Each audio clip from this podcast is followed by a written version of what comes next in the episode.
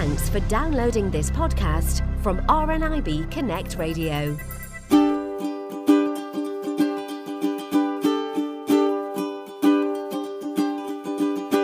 The best thing to do with stereotypes and preconceptions is to challenge them, and the blind photographer does just that. It breaks down barriers from both sides and shows what can be achieved if you turn your back on the doubters and just follow your dreams. Visions are not seen purely by the eyes, but through the spirit. Now, that was a quote by Stevie Wonder taken from the book The Blind Photographer, which is a collection of photographs taken by blind or partially sighted people from all over the world. One of those photographers is Mickel Smithen, and he joins me on the programme now. Mickel, thank you very much for joining us here in the programme today. Now, I know that you are registered blind Yeah. uh, and your sight condition is called hemianopia. Tell us a bit about hemianopia. What is that? It's a sight condition I've actually never come across. I've got hemianopia left and right. Get hemianopia by brain tumour, heart attack, or stroke. I don't think it's very common over here. I mean, I got my eye condition through a brain tumour on the optic nerve. I was treated at the age of five with radiotherapy and chemotherapy. And because my optic nerve is damaged, there isn't glasses and things like that just won't help. So I have hemianopia left and right. My right eye is stronger than my left. There's also the eye that strays to the side as well from time to time. Um, and it just means that to get clarity, I need things to be very clear and large and right in front of me. And magnification, which is what I rely on heavily, as well as speech as well, because my eyes get very tired and I cannot read lengthy emails and letters. So I rely on speech to read things to me when they come in the incorrect font and things like that. It's interesting you say that. I, I know a few people that are registered partially sighted, and they say the exact same thing about reading large print. They get very, very tired very quickly. So, yes, uh, with regards to emails, I suppose it's something that, that people might want to kind of bear in mind uh, if they are sending you an email. Yeah. Now, yeah.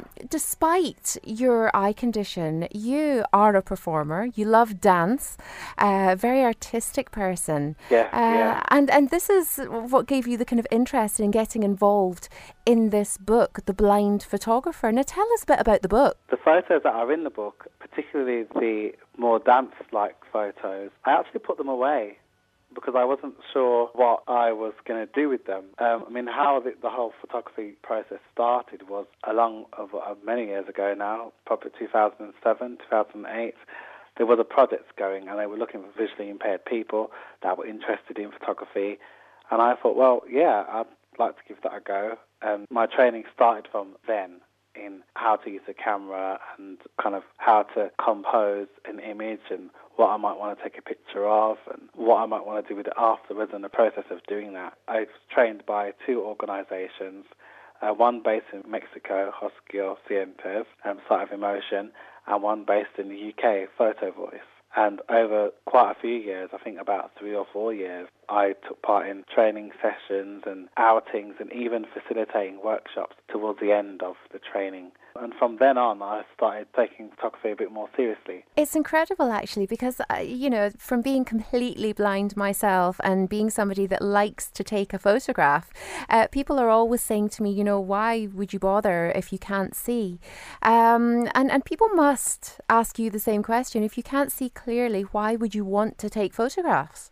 Photography can capture so much, and you can speak through photography and say what you want through photography as well. Can be very expressive with it.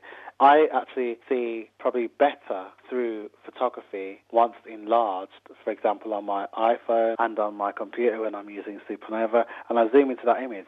It's it's better than it is in kind of real life because I can zoom in and see what people are talking about. Because when people talk about, oh, that was a really nice building, and I'm like, oh, well, I actually can't see that, but I'll take a picture of it and I'll look at it when we're sitting down. And I'm like, yeah, I can appreciate it now, the texture of what it looks like and the shape of it and where it is and how it's positioned and that kind of thing. It's a fascinating concept. It really is. And, uh, you know, I know that in the past uh, I dated a, a newspaper photographer and he actually Right. taught me how to take pictures of people's faces or kind of, you know, portrait shots of people. Yeah. So that if I was out with my friends, then it, it wasn't always me that was in every single picture. I could take pictures as well. It's about kind of Yeah. the voice and telling people where to look and where to position themselves as well.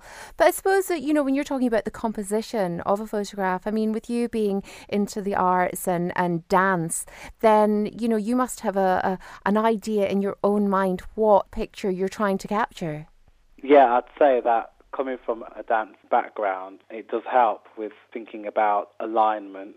And I use a long white cane to get around, which is a, a fantastic tool. And that actually helps me a lot in my photography with aligning myself to generally people, because I like to take pictures of people. So I'll align myself with the person I'm taking a photograph of. And that helps with how I'm going to be positioned myself and where I'm going to put my model at that moment in time. So that I'd say movement and having the whole contemporary dance and ballet as well and other styles really does help to just create that spatial awareness. Also, to get to know the space before I take the picture, the space, um, be it outside or inside, just so I can get an idea of what I'm working with and might want to move the person into a different part of the space, depending on also the lighting and, and things like that, and which way the sun is positioned behind me or in front of me. That's really important because I'm not going to get a good picture if the sun's facing in front of me.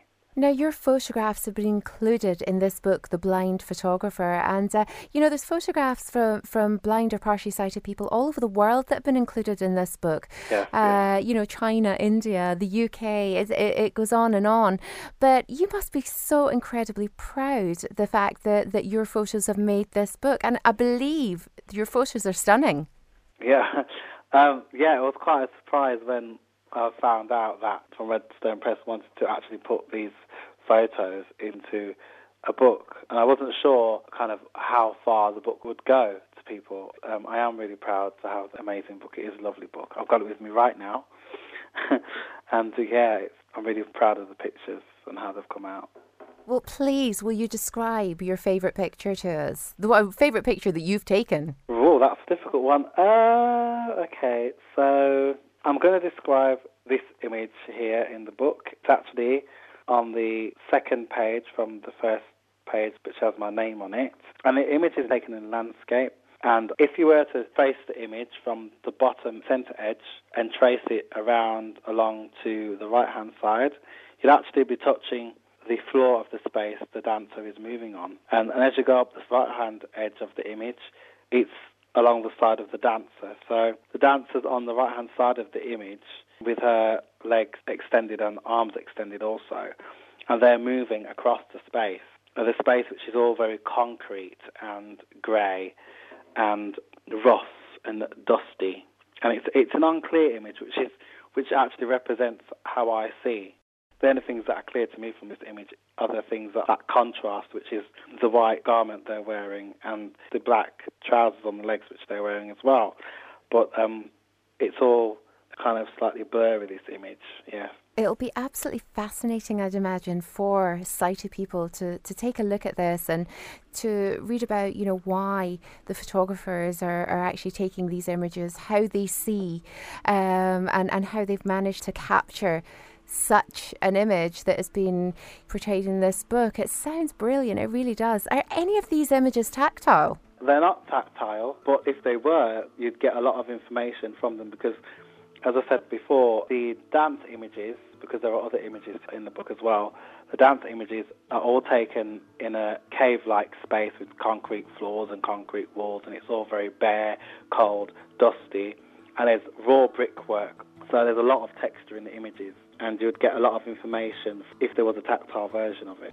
So, Mickel, we've spoken about the book and these fabulous images of yours. How can people get their hands on it? The book is available on Amazon. So if you put into the search The Blind Photographer, it's also available on the redstoneshop.com, and those are the two ways you can get the book. If people want to get in touch with me regarding the book, my email is Mickel, M I C K E L, Smithen, S M I T H E N, at yahoo.co.uk. That's all lowercase, all one word, no spaces, no dots. Fantastic. Well, the very best of luck with the book, Mickel, and thank, Thank you, you. so much for joining us here on RNIB Connect Radio. Thank you very much. Thank you. For more downloads like these, visit rnibconnectradio.org.uk slash podcasts.